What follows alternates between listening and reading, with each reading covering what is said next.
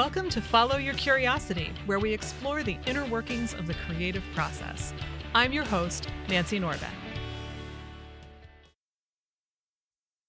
My guest this week is actor Richard Oliver, whose experience covers the gamut film, TV, stage, commercial, audio, and even video games. He also directs for his own theater and teaches acting. Richard has been named Best Actor by the New York City Indie Film Awards and was a finalist for Best Actor from the Lockdown Festival.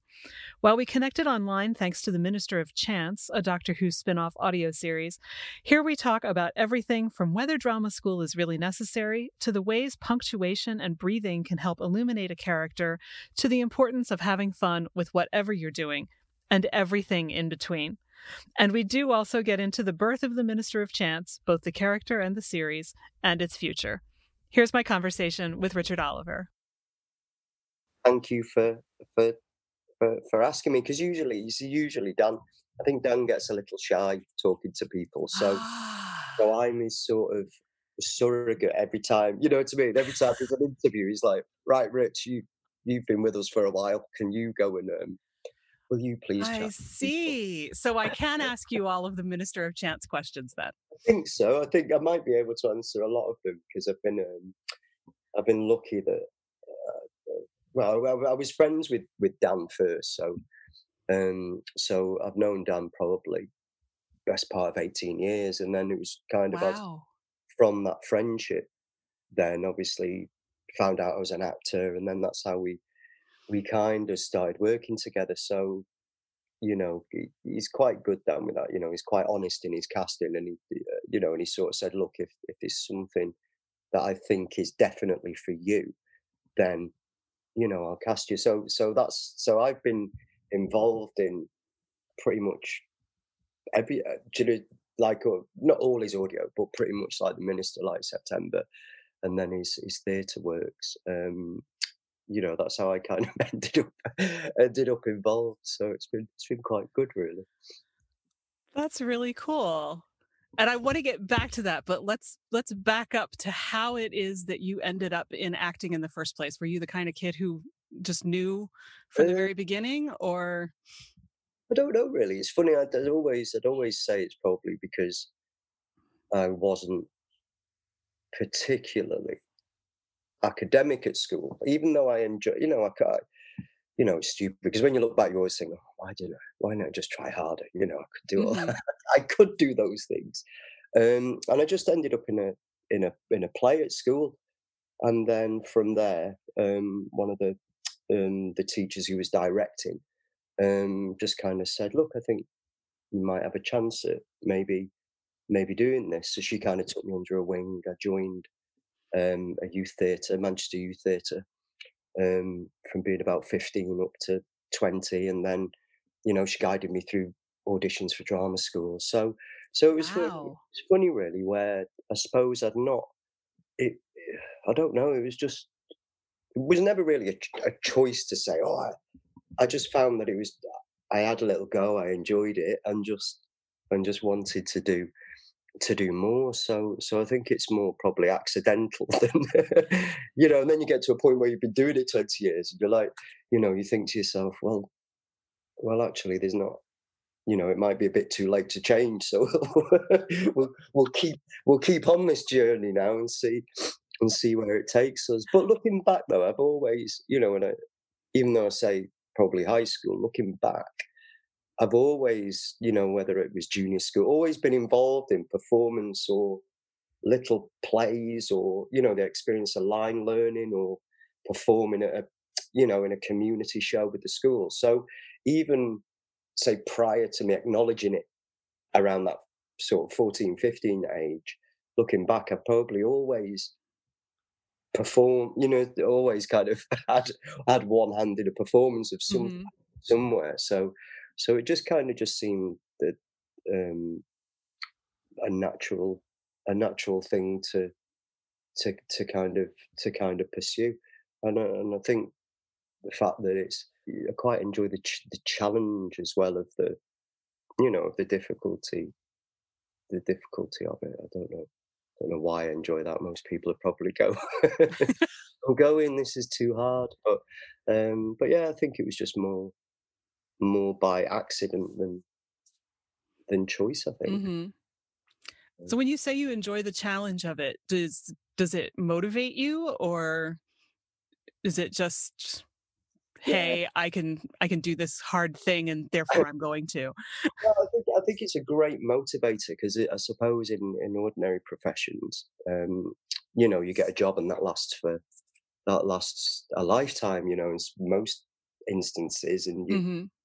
I suppose there's a structure there where you climb the ladder you know you might start as the t boy and end up the ceo where where obviously with this every you know every job you have to find. you know, mm-hmm. once your job's gone, that's it. You're back unemployed, and you've got to you've got to discover discover another job. So I think it's a great, you know, I think that that definitely is a you know is an exciting, motivating thing because you never, I suppose, in a way, you never quite know what what project you might be on, you know, and it's like you know even sort of the my friendship with Dan that then turned into you know some of the actors that that I've had the experience of working with, you know, are just are, are, just phenomenal. You know, actors from all over the world. You know, big names. You know, like Sylvester or Paul McGann, or uh, you know, these these amazing actors. Um, and and again, it's it, it, that's what I love about it is is that you just don't, you just never quite know mm-hmm. what you're next, and uh, and where that's going to going to take you in terms of who you might meet or you know so so so I like all you know as well as it as a job I do quite enjoy the challenge of the of, of the industry and, and trying to kind of you know navigate your way mm-hmm. way, way way through it so so yeah I do find that's quite that's quite cool it's kind of that, an adventure yeah well that, and that's the thing as well you never quite know you know like you never know where you're going to travel to as well. I suppose you know, especially you know, a lot of filming jobs are, are, are abroad now, or even you know, even getting down to London or Edinburgh Fringe, or you know, it's a nice, exciting, exciting life. Or filming, you know, even filming, you know, like when we were doing the, we, we recorded a, a Sizzler film for the minister. Um, so we were up out by Peckforton Castle, which I think it was they'd filmed. Um, I think it was where they'd used it as a location for Robin Hood, Prince of Thieves. I think you know the Kevin okay. Costner, mm-hmm. Kevin Costner thing. So we're up in these these glorious hillside, you know, overlooking by this castle. Even though it's like I think it was Victorian times, but it, I mean they built it like like a castle, you know. So I think that that that's always exciting as well. You know, just getting to visit places that that you might you know, I would never think to myself, oh, do you know what? I'll go for a little little walk up and in there, you know, like mm-hmm. as entertainment for myself. But but you know, that's exciting as well, I suppose, not, you know, sort of being able to to sort of play in and act in all these different places and environments, you know. So so yeah, I do find it all exciting, I think. so it's exciting enough that it overshadows the what I I shouldn't categorize it this way yet. I want to say perpetual rejection. Obviously, it's not perpetual, but still, it's it's a much more rejection filled career than a lot of them. Yeah, and I think I think I think for me, I think I kind of tell myself that you know if a job's got my name on it, it's got it's got my name on it. So I never feel like you know, although the rejection I guess is hard. You know, like like I just do I just I got recalled for a really amazing play, and I got down probably to the last couple, and I didn't get it in the end. But you know, and there is part of you that thinks, oh, damn. but you're prepared. You know, it's one of those where I think, you know, actually, when I prepare for an audition, I prepare as much as it as I can. You know, so uh, so it's one of them where I think if as long as you know you've done your absolute best and you're prepared, then you can kind of walk away, I suppose, if you don't get a job and say, well, well, do you know what? At least I've I've I've given that my full mm-hmm. my full my full focus. And as well with this industry, you know, it's you know, for every job you don't get, there's a there's that potential that that director might bring you back, you know. So it's so I see, although it is a lot of rejection, um, sometimes those rejections can turn into something a bit you know, a bit further down the line. hmm So I don't really find myself ever getting getting miserable about about it because I think it's that thing. Like, I suppose I'm lucky that I always, apart from during the pa- well, even during the pandemics, I'm still doing some stuff for Minister of Chance. But you know, I, I always try and find projects that interest me as a person, you know, and that I hmm want to explore. Um, so you know, I'd probably say that I'm always working on something somewhere. Even it might not be, you know, and I think that's the thing sometimes, isn't it, with, with actors? You know, the first thing people say to you "Oh, what have you been in? Have you been on telly? Have you been in?" You know, like we have this big soap called, you know, Coronation Street. Oh, you've been in hmm Coronation Street, and it's like I think sometimes it, you know, I've tried not to allow that to define me just because I'm not been on, say, I don't know, EastEnders hmm doesn't mean you're not an actor, you know, and it doesn't mean that that you're not working as a as an actor just because you're not. You know, I think sometimes, uh, you know, it's, it's interesting. Kind of wonder whether people, you know, feel that if you've not got that high celebrity status, that you some that you somewhat failed in your, you know, failed in your career, maybe. Um, but I'm really lucky that, like I say, you know, I've been able to do to do the, the audio stuff. You know, I've done commercials, I've done theatre. You know, we own a small theatre where where I live, which unfortunately is shut at the minute. Um, uh, so yeah, so I'm really lucky that my journey has taken me.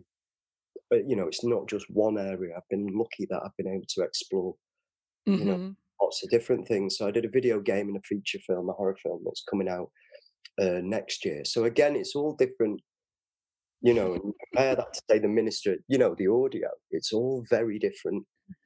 You know, different different themes on the same.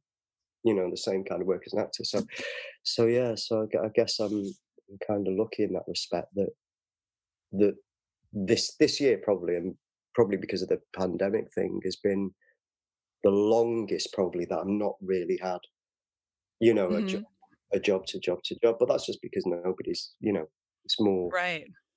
it's more just because of what's going on than you know than say because there isn't any you know because the work isn't isn't there. So yeah hmm so that's been an interesting year um in that respect just sort of but you know i'm very lucky that that this has been the longest time that i've not you know and that's kind of beyond my control really so so again i can't really can't really moan about that because it's it's hopefully not my fault it is what it is for all of us, I think.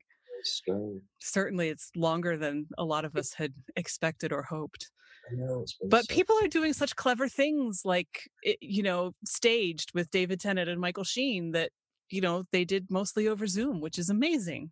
I know it's incredible, isn't it? And I think that's it. It's, it has been exciting. You know, you see lots of really interesting projects. You know, using these tech technologies just to kind of keep keep going. I've not actually seen that yet. It is on my list to watch because I do I do love both of those actors. So is that on is it on Amazon? That I don't think so. I think it's coming to Hulu over here, but I'm not sure when.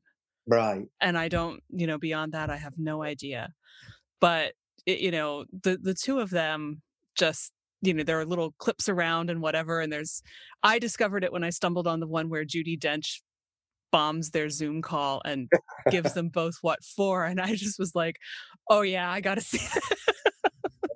It looks great.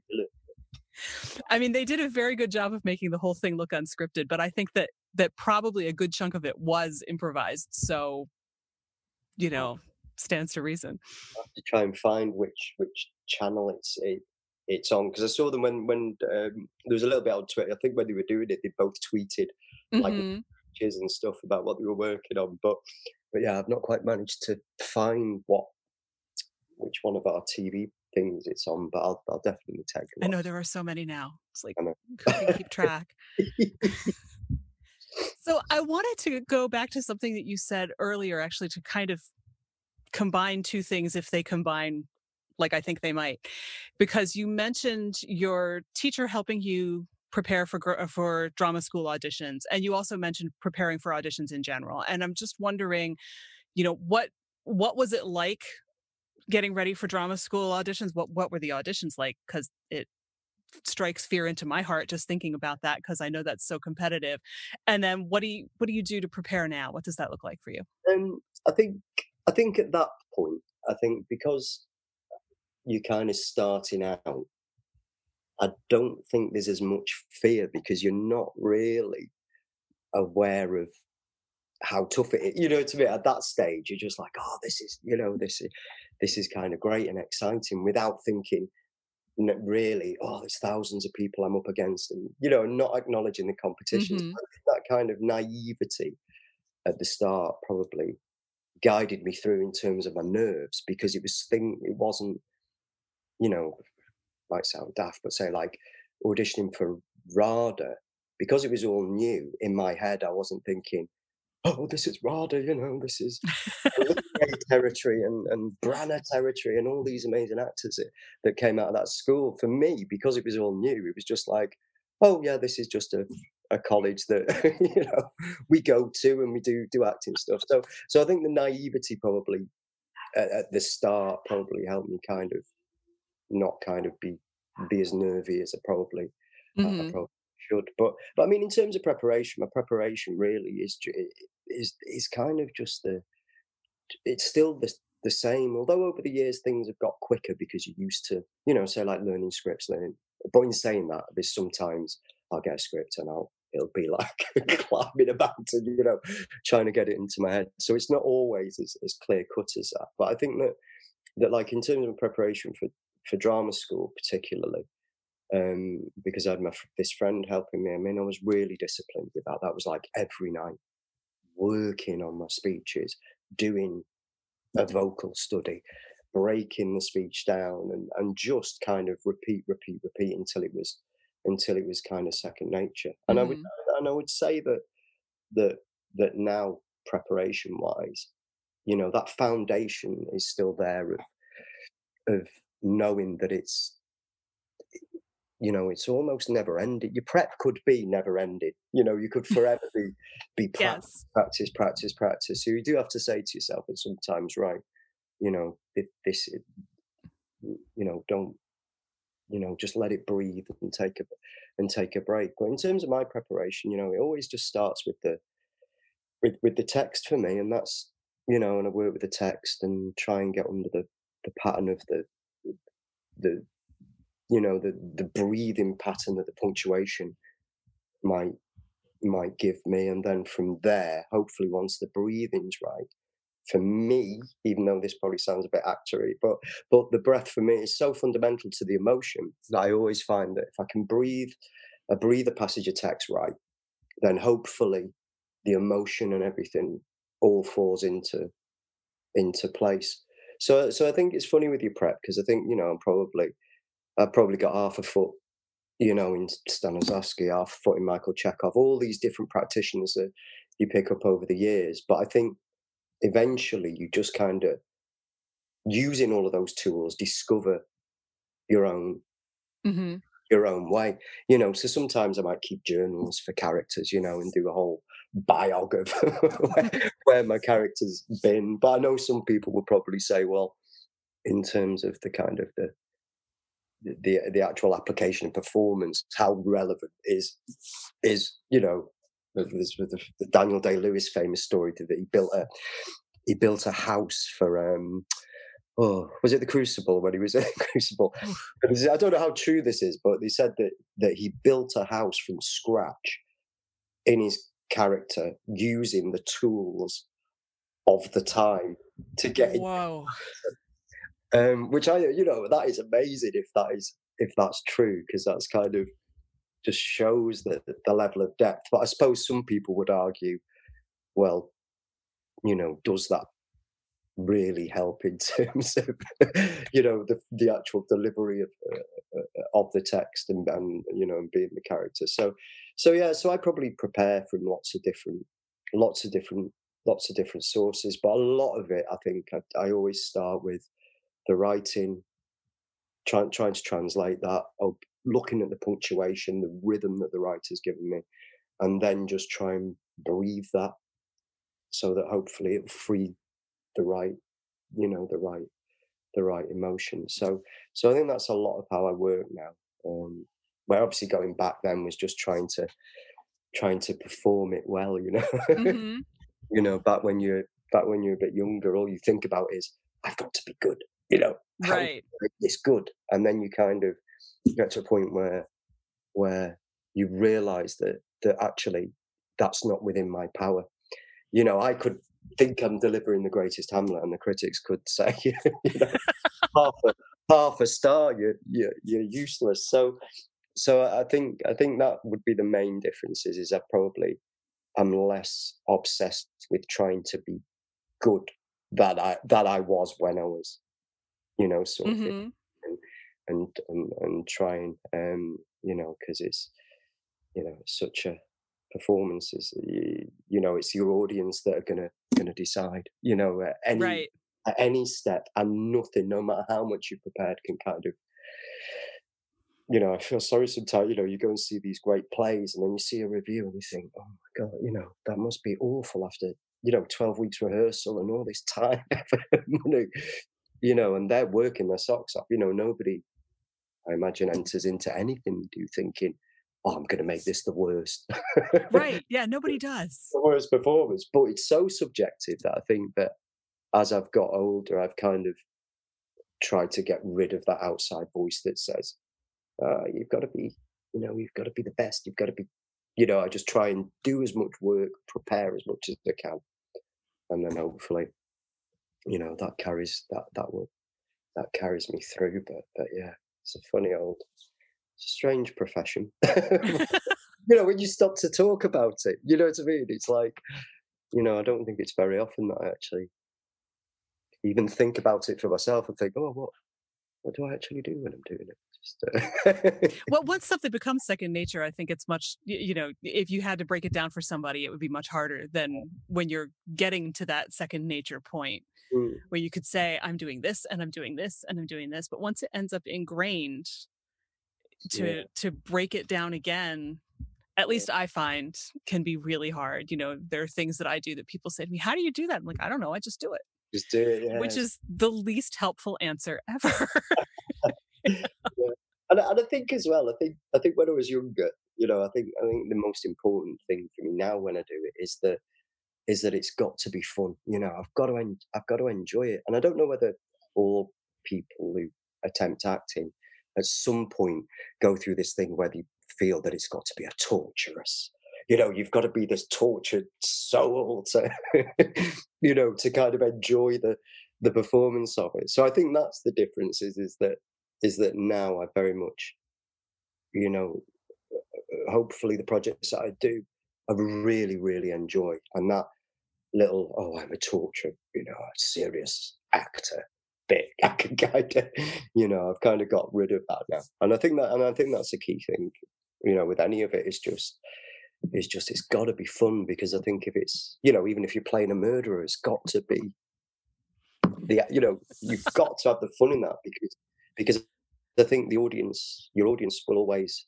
you know, nobody wants to watch a tortured soul for right three hours. You know, they want to share in that excitement and the enjoyment, I think, and the fun of the uh, that creative process. You know, you know. So, so I think that's interesting. You know, when you look at some actors who put themselves through absolute hell to kind of allow themselves to say, "I am an actor," you know. mm-hmm.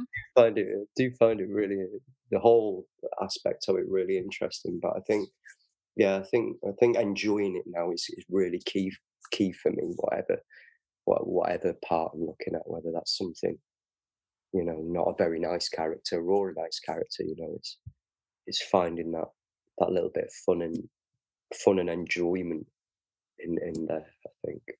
If that makes any sense. it makes complete sense to me. I mean, I I think there's a lot of truth to the idea that if you're not having fun, nobody else is going to mm. have fun with whatever it is you're doing.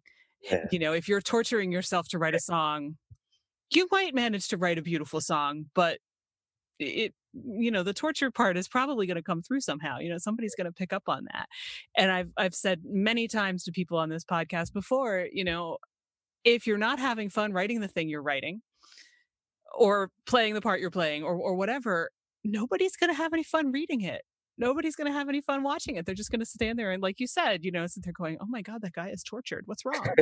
Which is not what you're going for.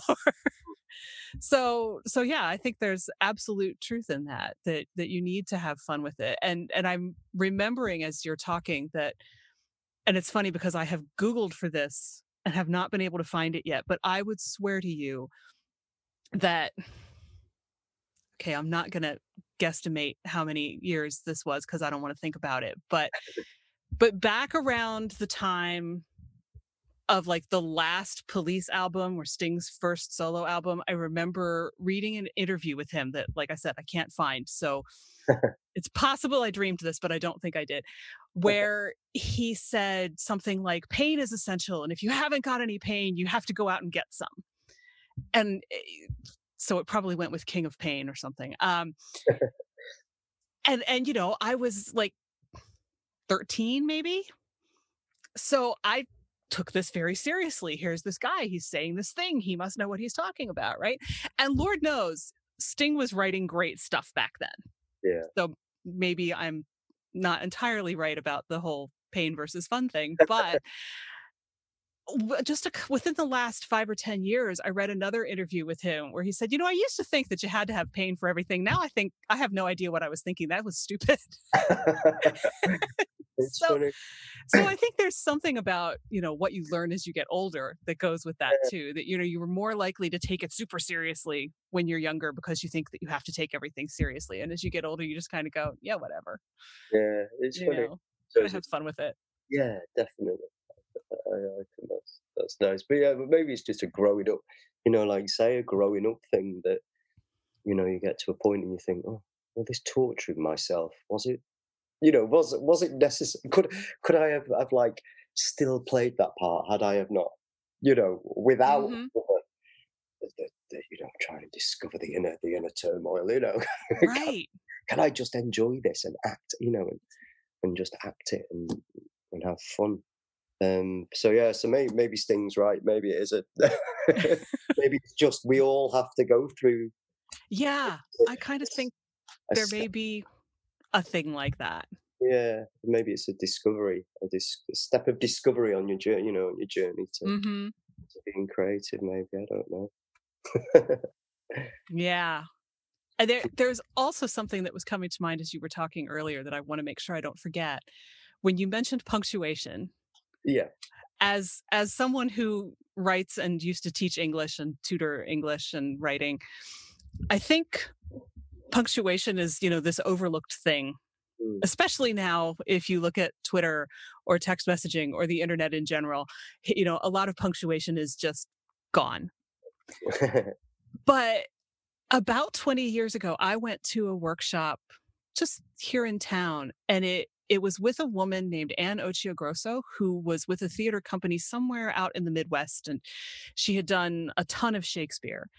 And the thing that really struck me was that she was talking about how the punctuation in Shakespeare literally tells you how to read something, yeah. which just completely blew me away because even though, you know, I majored in English. I had already written a bunch of stuff, even though no one will ever see it um, at that point.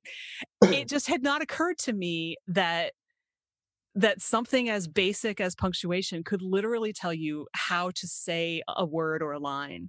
Yeah. And so I'm I'm just wondering, you know, what do you what do you do with with punctuation? Well, what what I always try to do is is breathe to the punctuation. So I've not I've not got a script in front of me, but but say, for example, you you take something like to be or not to be. Mm-hmm. That is the question.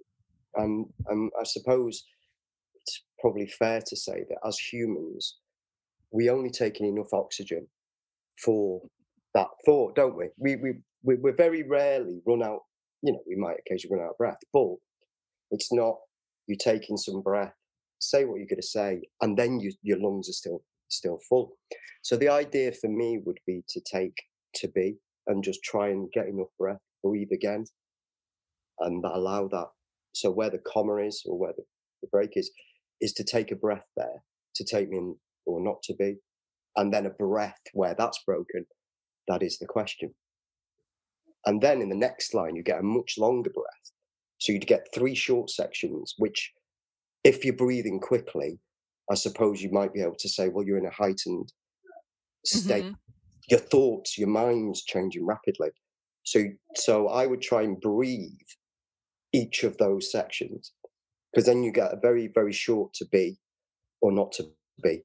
That is the question. And then you get a much longer phrase, whether it is nobler in the mind to, so, you know, so, mm-hmm. so I always find that using the punctuation and the breath allows you to discover the, the, the, the psychological state of the character because you know if they're if they're long you know drawn out sentences you can you can i don't know you just start to to hopefully feel the the rhythm of a of a person as opposed to you know maybe you know that i have done on, on my you know you take a piece of text and you say right how do i make this really good?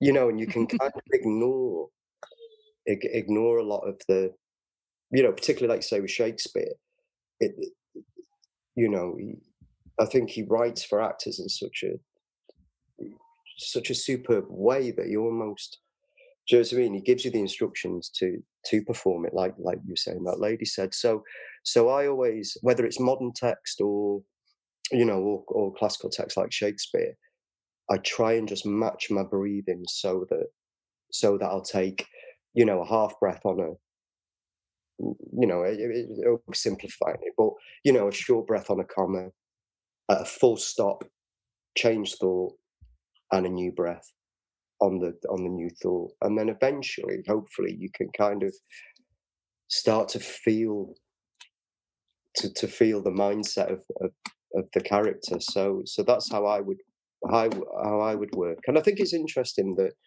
that you know i always ask myself do people actually when an audience is watching something are we reacting to the sound or mm. are we interpreting interpreting sorry interpreting that's terrible interpreting you know the the words literally as we watch and what is it that makes me have an emotional reaction or connection so i kind of so when i'm working with text you know i i do sometimes wonder whether it's more about the sound we're making and obviously you know it's language is shaped sounds but you know, I often think that sound is so, even without the use of words sometimes, you know, it's like if you, I don't know, I always use this with your students, but you know, if we all bash our thumb with a hammer, we're all pretty much going to make the same sound. Or mm-hmm. if, you've got a dog or a, or a child or something that hasn't necessarily got formed language, we still understand from the sounds that they make the emotional state so we know when our dog's hungry or you know so really when i look at text i try and and that's why i always try and come to the breath and the and the punctuation of it is because hopefully by breathing it right we'll unlock the right the right sounds and the right length of mm-hmm. a maybe or or or give me the right placement of the you know uh, like the the, the harshness of a of a, con- a consonant sound might might make. So I just find it's just more of a, a kind of a liberating way to work. And, and, and it's scary because I suppose you're, even though I do text analysis and I do sit down and say, right, okay, what exactly does this mean? I think it's a much more liberating way to work because you almost discover, it, you're allowing yourself to discover the language as, as sound rather than from more of a um, intellectual mm-hmm actual viewpoint. And and again, be, and because acting, you know, really we're observing human emotion. You know, for me, that always I always think that the breath is the, you know, the breath is the key. Is is always a fundamental point because we, you know, sound stupid, but we all breathe. You know, right? and we all we all make, and we, and, and we all know, you know, we all make you know there's a there's a kind of a uniformality sometimes in the way sounds people will, you know, it's me if people have pleasure or pain or mm-hmm. it's identifiable. So, so that's why I always try and treat the, the punctuation with, with a little bit of respect in terms of allowing myself just to breathe, breathe to the commas, you know, full breath on a full stop into the next internet into the next thought. Um, so I hope that answers the question. yeah, no, it, it's very interesting. you know, because like as a choral singer, a lot of the time it's kind of the same thing. You know, and a, a, conductor will say, "Ignore this comma. Do not breathe where you see this comma," because it's natural to do that when you're singing. But also, I mean, I, I'm so intrigued by the idea now of do we respond to the sound or the words or the visual or you know and i have to think that on some level it's it's a combination of the three yeah. but you know there's that improv exercise where your lines are all gibberish yeah so you have no words and you're trying to convey whatever it is that that your setup is yeah. with just you know strange noises because that's all you have or the same word over and over again or or whatever. It's it's really interesting to think of it in in those terms of you know how do you get these things across which makes me wonder how we do that just in ordinary conversation that we don't even notice. Like we yeah. don't notice punctuation and we don't notice breath. No yeah. because we just do it automatically don't we? And i think that's mm-hmm.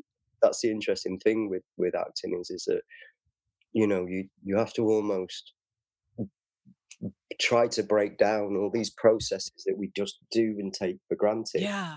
And then to recreate them as if you and I were having this conversation now. Mm-hmm. So it's mm-hmm. all a bit of a crazy, you know, I always think this is daft. Just learn it. you know, part of me thinks just learn it and say it. Who's who's going to care? You know, but but part of me really enjoys the kind of, you know, the ideas behind, you know, that mm-hmm. practitioners bring to the table. So you know so a lot of this i think a lot of this breathing stuff really came from you know one of my first voice, voice tutors when i was at when i was at drama school you know when approaching shakespeare. And again i think certain things you learn you adopt and, and keep with you and then other things that don't work for you you just you just throw out don't you? But but i do um i do like the technical aspect of acting as well. I find that quite quite exciting you know what makes a great piece of performance. It just, you know, it really intrigued, you know, and I think of, you know, you think of actor, you know, you think of somebody like Olivier, who was, you know, thought of as the world's greatest actor, but probably wouldn't wouldn't get away with his style of performance, you know, in today, in, as we are today. Right. And I often think, you know, is it, you know, when you think of famous actors, and they can be famous for what, but for a number of reasons, you know, but hopefully it's because they're they're gifted at what at what mm-hmm. whether you know whether you're a musician or you know hopefully it's because they are and i do often think particularly when i work with student actors you know is is it just something that you're born with mm-hmm. or is there a process by which you can learn those skills to be just as good as the the actor that they're just saying oh you know this this person's born born with this gift. So so I think that's what attracts me to all the the technical aspect is is is is it only a gift that you know the heavens or whoever has given you or right. can you can you learn this you know is is is there a formula to it that you know if we put all the right components in mm-hmm. I, you know one i can create a student Olivier or, or Sher or Kenneth Branagh or or whoever, you know, and, and I think that's what what what always draws me back to to to acting is is is is that constant question of is is this just are there just some people born with it or can we can we learn it mm-hmm. and, and practice it and you know because i suppose it's a strange thing because i suppose you know, you often hear that analogy that they say, "Oh, well, you know, you know, uh, you are your you are your instrument." You know, and they say, you know, so I'll often say to my, you know, my, you know, students, you know, so you know, if you're a guitarist, you pick the guitar up every day and you play it. I said, but as actors, it's a it's a much stranger thing to get your head around, which is what you know this instrument that I'm meant to play. You know, mm-hmm. what's the what's the the formula to to to create that that that that kind of definitive definitive performance and, and then i get into well that will only last then for you know is it, it can you recreate then and and uh, you know, especially when you're repeating performances in a play, you know, I start, Right.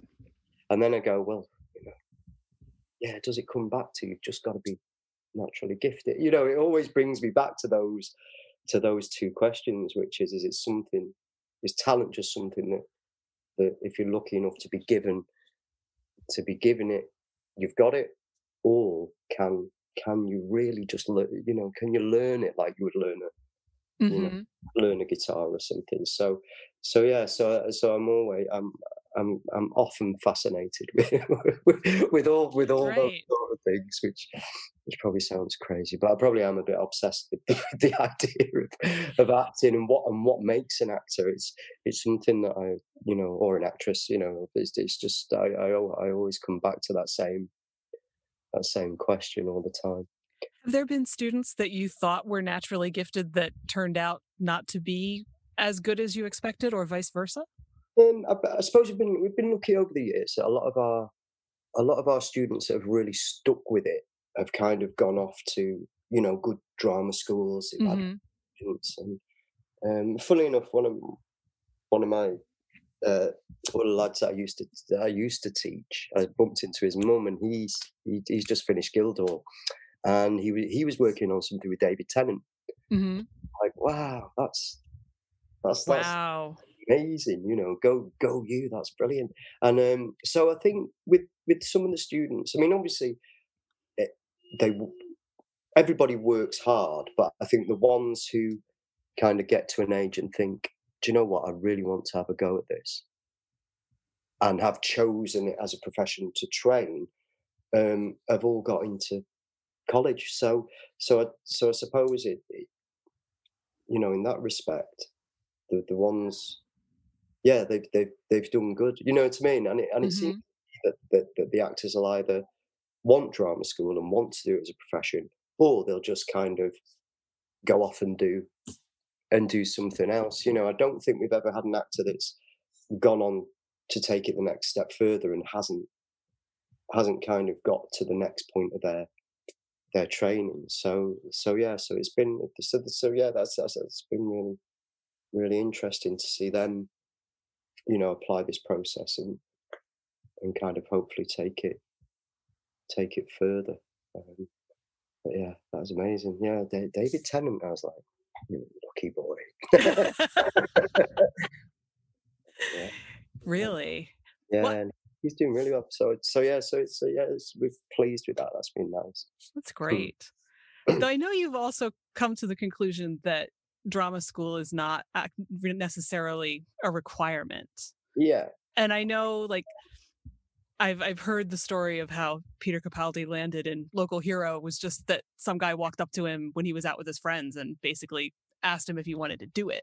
Yeah. So he's certainly an example of not necessarily needing to go to drama school. And I'm just wondering what you have noticed about that. I I think with drama school, um, I mean, obviously these uh, these places are great.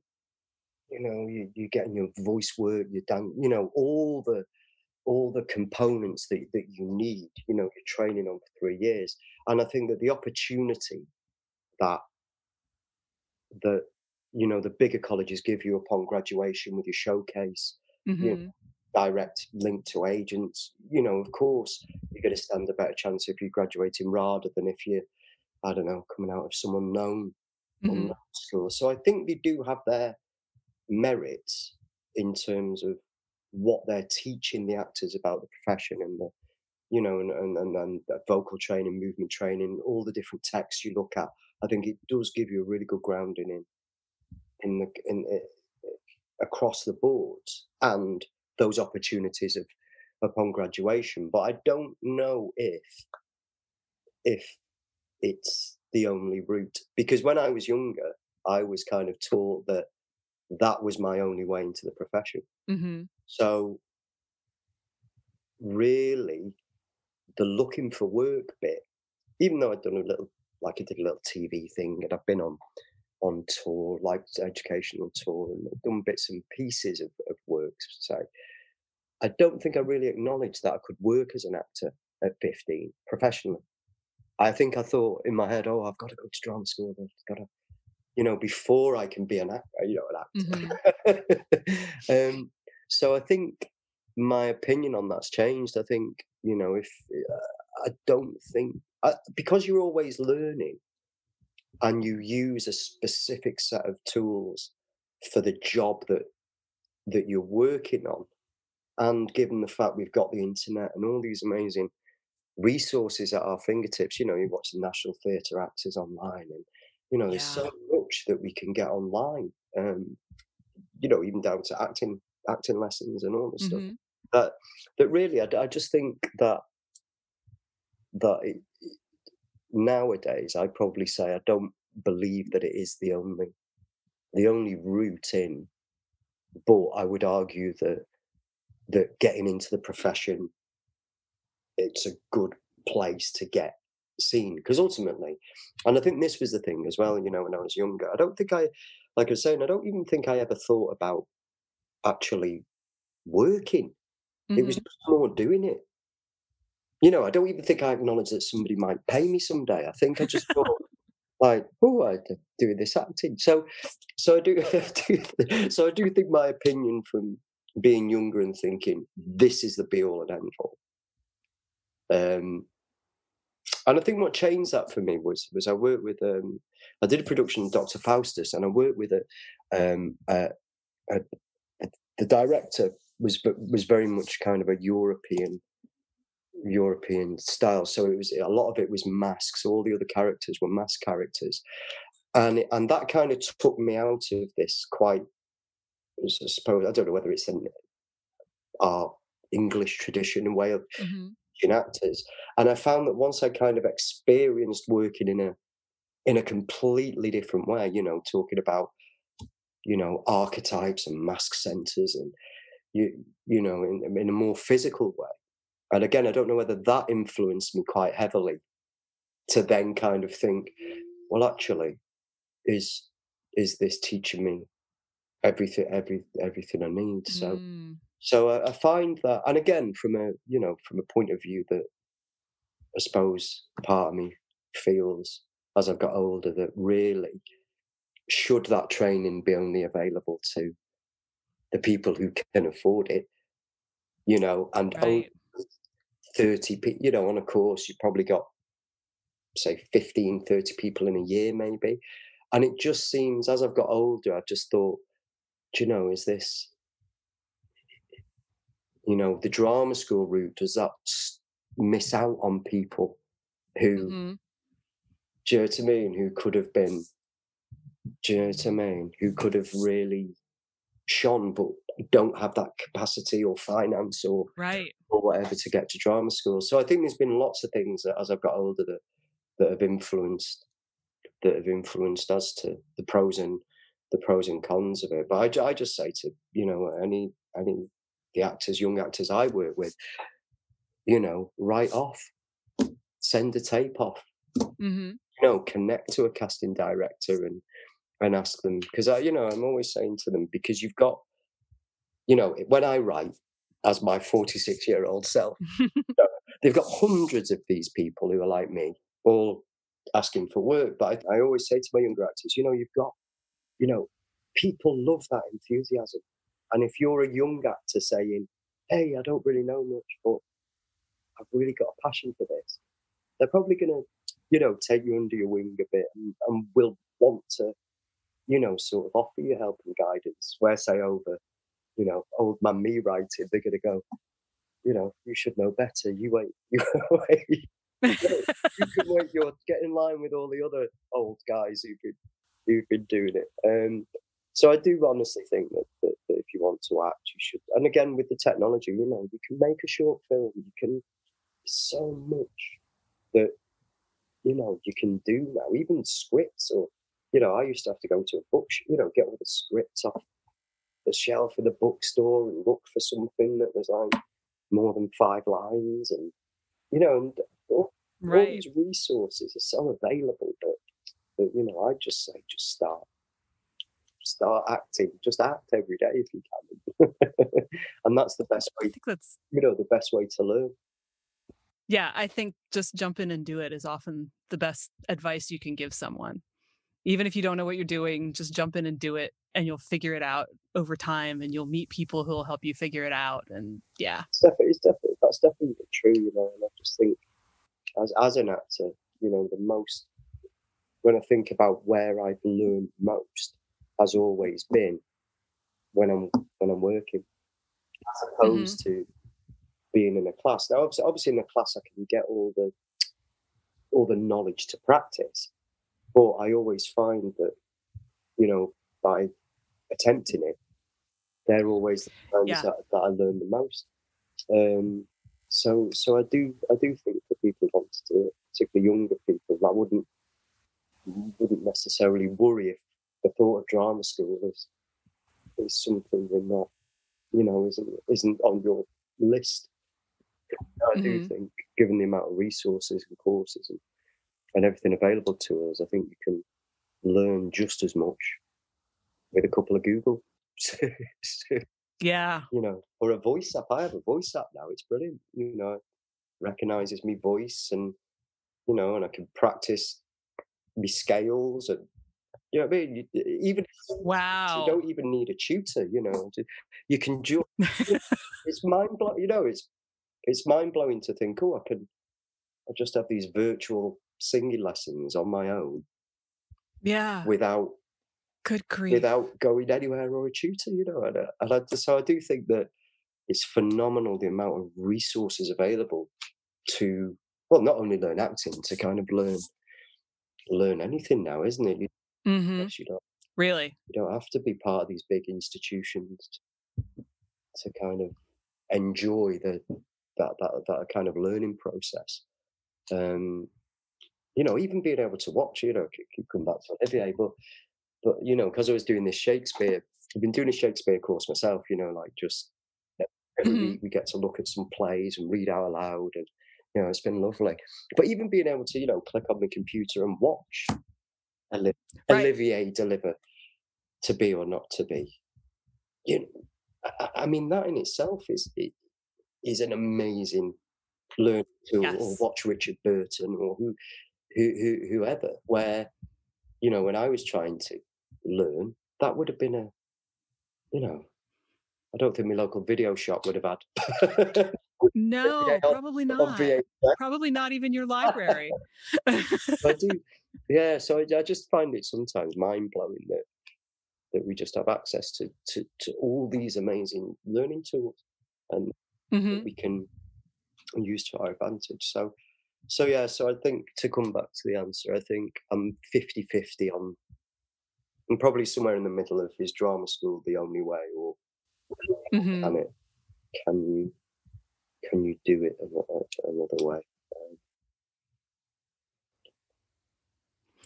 All right. So I have very, very badly not left us a whole lot of time to talk about the Minister of Chance, but I do want to do that because I'm just so curious to to know more about it. I know that it spun off of a BBC Doctor Who story from about 20 years ago called Death Comes to Time because Doctor Who is so good at titles like that.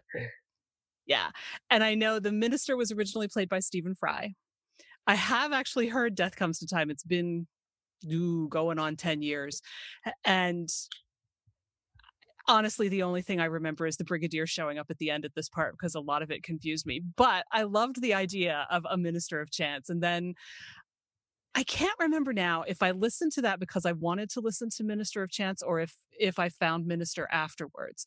But I'm really curious to know how how that story spun off into its own thing where the minister is no longer played by Stephen Fry, but Julian Wadham is amazing. And there are several Doctor Who alums in there, like Sylvester McCoy and Paul McGann, and there's also Jenny Agutter and you. so so yeah, I I really I really want to know how this happened. I think I think really I can't remember the, the, the space of time between Death Comes to Time and and the minister, but I think that that from talking to Dan, I think when he wrote Death Comes to Time, I think he wanted that to then kind of. Okay, I didn't realize he had written Death yeah, Comes to Time. Yeah, Dan. Dan okay, Dan, so there's an obvious yeah, connection. So Dan, Dan wrote and created Death Comes to Time, and I think he was at the BBC at that at that time, and, it, and I think it well, it must have got commissioned, and and he worked on it. So I think there's always been from that point. I think he to serialize it, and then I think kind of, you know, I'm I'm I'm sure he sent it off to places, and and I think eventually what just happened over the time was I think Dan just thought, do you know what, I'm gonna I'm gonna kind of produce this myself, you know, and brought in his own producers and and and then kind of the casting. So I think from the initial one, um, the idea was always to to continue it, but I think it just it just kind of you know trying to find the right way and the right format and the right place to to the platform to take mm-hmm. that show out take that show out somewhere i think that's probably might explain why why why there's a bit bit of time between the two. But I think Dan's plan was always to was always to sit, you know, to serialize it in in in in in, in the way that he's done he's done now. Does that answer the question?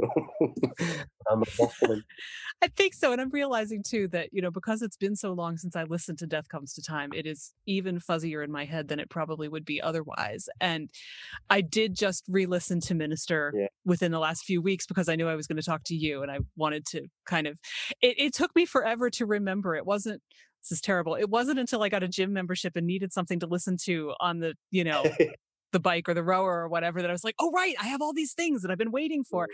Um, so that's probably not the ideal place to listen either, except that it very nicely keeps your mind off how many strokes you've done on the rowing machine. it's the only way I'd survive. Um, but you know what i remember about death comes to time is that it's a huge story i listened to it on a road trip in multiple pieces which probably did not aid my comprehension ability um, and you know there there are lots of of interesting and strange and surprising things happening even from you know when you're starting within the doctor who universe yeah. and it's kind of intriguing to me that that the minister is the character that he seized on to do this with mm. because there were any number of other things i mean there's this whole story where if i understood correctly it's like the seventh doctor is sort of trying to turn ace into a time lord which i didn't quite get how that would work which i think is probably why i was driving going hmm what? A lot of the way. You know so that could have been its own story or you know anything could have been. It, do you know if he had always seen this character even you know from the beginning of death comes to time as this needs to be its own thing? Yeah i think i think so with dan. I think i think he he he kind of I don't know, he kind of seizes on central, you know, a central character or theme that he likes, and then mm-hmm. kind of build, you know, build around that. So I imagine the minister. I couldn't tell you where where that his idea for the minister came from. Um, You're not in his head. That's fair. I do, but, I, but yeah, I do think that it was something that Dan was very passionate about that about that kind of character leading leading the way because because we always there's been talk now about trying to, you know, maybe write the, the next, the next kind of second season or or whatever. So hopefully, as well, we'll get to we'll get to do that at some at some point. But but yeah, no, I think I think Dan, um, you know, just gets his inspirations for these kind of characters that are going to lead his stories, and then and then goes goes from there. So that's understandable. I've had that experience. but but there was also a campaign to turn it into a movie, or am I misremembering that? Because I know, as you said, there was the the trailer for it, and then I don't think anything else happened with well, it. We, we made we we filmed for how many days? I think we did three or four days um, at Little Moreton Hall with, and we kind of shot a uh, the prologue, the prologue episode. Mm-hmm. Um, so uh, uh, Tim McInerney was the king in the live one, and um, um, Paul McGann was was Jorian. So we we did create the prologue as a as a film, and that is still there, kind of as uh, you know, as as a as a project. So I think the idea is is is, is to try and take all these things, you know, into other mm-hmm. into other formats and other, and I think that's why Dan, uh, you know, has been doing the ten minute episodes to try and you know, finding more, you know, more audience of it. So, so I, knowing Dan, I imagine that the idea for the film is, you know, it'll still be there. It's just a case of how and how and when, because obviously, you know, like I don't know. I suppose you've got a, the argument of do you need a, you know, where are we going to show this? Does it only exist on right, or, or can we take it to a take it to a wider, you know, a wider audience? Whether it was serialized, because I think one of the routes we wanted to go down was even, you know, serializing it for television as well. So all those ideas are still, you know, are still are still there as as far as I know. But um but yeah, no, it was it was really good doing doing those, having that couple of days filming. It was great. I bet and, and stuff. So I think I think that hopefully in the future that will be used as support for, you know, taking it into a more of a visual, a visual medium with the episodes at, at some point. Because I think ideally Dan would like to have the minister as a TV, you know, as a mm-hmm. in, in a, a TV series format. I think that would probably be the be the ultimate place for it. Um, but yeah, so hopefully, um, you know, we'll get to work more more on film as as we, as we go on. Because, like I say, we did. I filmed with Julian. We did like a like a little sizzler reel for the, mm-hmm. the audio series where we we filmed up in Peckerton, and then um, and then we did the the actual prologue film. Um, so I'd like to think that you know when the time's right, Dan would get that chance to, you know, because I think it'd be great as a TV, you know, TV series. It'd be fab.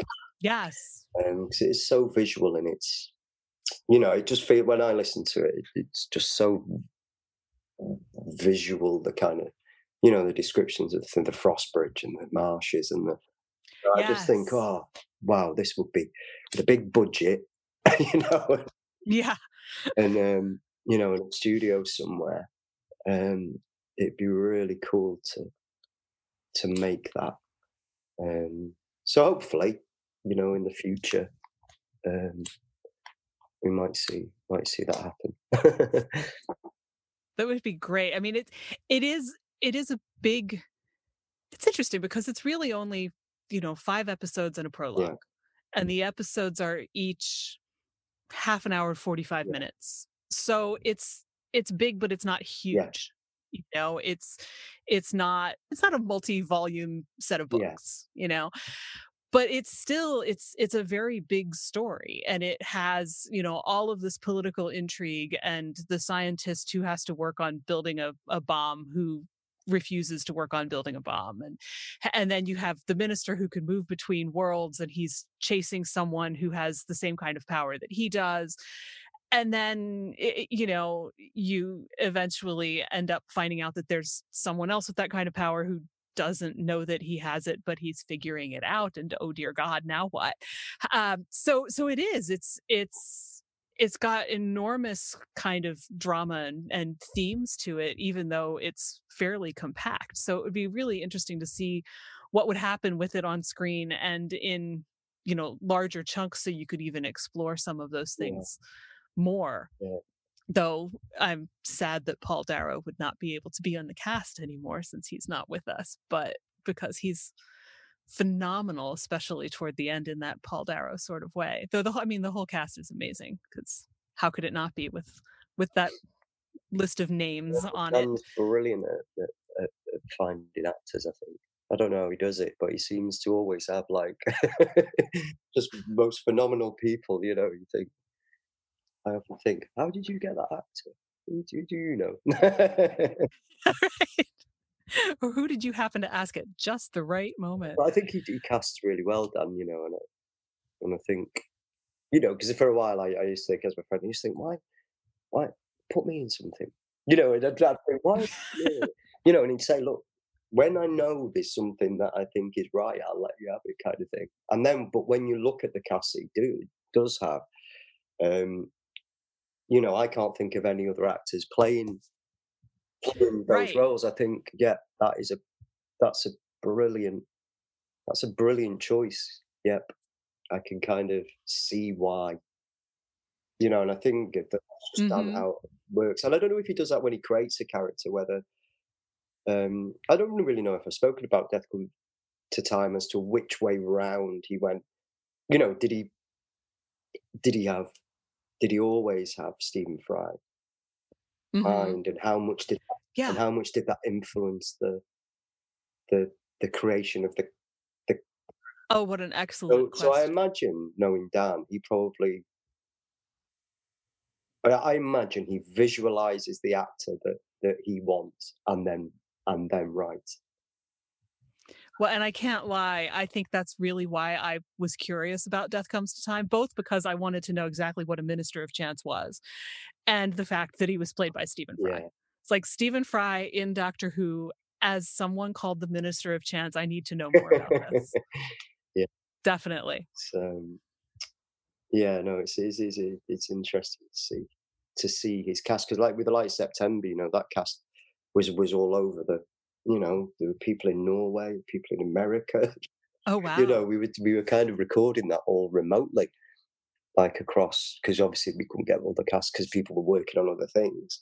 But mm-hmm. again, you know, you think, you know, like Laura Laura Kaiwet was in like September, you know, you think, you think, that's really quite inspired and inspired the choice. You know, she's kind of perfect for that. And I always think that with Dan when I listen to Dan or watch his stuff. I think, yeah, you're really good at you're really good at your casting. You, you get seem to match the right actor to the role, which which I think is impressive. well, and I have to think because part of what I noticed when I was listening again was just the wordplay in mm. it. You know, is is just so phenomenal. There there are lines, particularly some of Julian Wadham's lines, but but certainly not only his, where I just would think, wow, I need to remember that one for future reference. you know? I mean that that character has a, a real talent for the sarcastic put down that almost takes your mind off of how much of a put down it is because you're just sitting there marveling at it. so I have to think that if you're fortunate enough to be called to do one of those characters, you're just sort of sitting there going, "Wow, this is amazing! I get to say these phenomenal lines." Yeah, it's always I always I do love working with them. and, and it's strange because it's only it's only about five miles down the road from me. It's it's quite weird how all that works. worked out because he's um he's currently writing a version of, of King Arthur at the minute for the stage. Ooh. Hopefully, that's called Hold Excalibur. Um, so we were we were looking at taking that to Edinburgh as a as mm-hmm. obviously with the the virus thing, we're not sure. So hopefully there'll be more there'll be more about that as well in the coming months as as as, as well as Minister. Great. So that'll be that'll be another exciting thing to to work on. Indeed. Well, I'm wondering, I mean, I'm definitely going to put links in the show notes to Minister of Chance and and I'm wondering if there's anything that anyone who checks it out and wants to see more of it can do to help it along to its next step. Yeah. I think I think really it's done I think the best place is just Dan's website uh, website because um, from there uh, that's just a hub really for you know if he's crowdfunding or if he's whatever he's doing to to work his his projects that'll be where everything everything will be on okay. danfreeman.co.uk um, site um, so so hopefully that's the best place to find anything related with you know not just already the works and I think there are links there to Light of September too, which I haven't listened to yet and want to. Yeah, so. and there's another cool. I don't know if he's got fan, Fantastica Zinc. Fantastica Zinc. I think that's how you say it. Is another one of Dan's uh, audios, and that I think there's a link on his website to that. Might be. To, All right. That's really cool. I'll have to check that one out too. That's our show for this week. My thanks to Richard Oliver for joining me and to you for listening. If you know someone who might enjoy this episode, please do share it with them. Thanks so much. You can find show notes, the six creative beliefs that are screwing you up, and more at fycuriosity.com. I'd also love for you to join the conversation on Instagram. You'll find me at fycuriosity. Follow Your Curiosity is produced by me, Nancy Norbeck, with music by Joseph McDade. If you like Follow Your Curiosity, please subscribe, rate, and review on Apple Podcasts or wherever you get your podcasts. And don't forget to tell your friends. It really helps me reach new listeners. See you next time.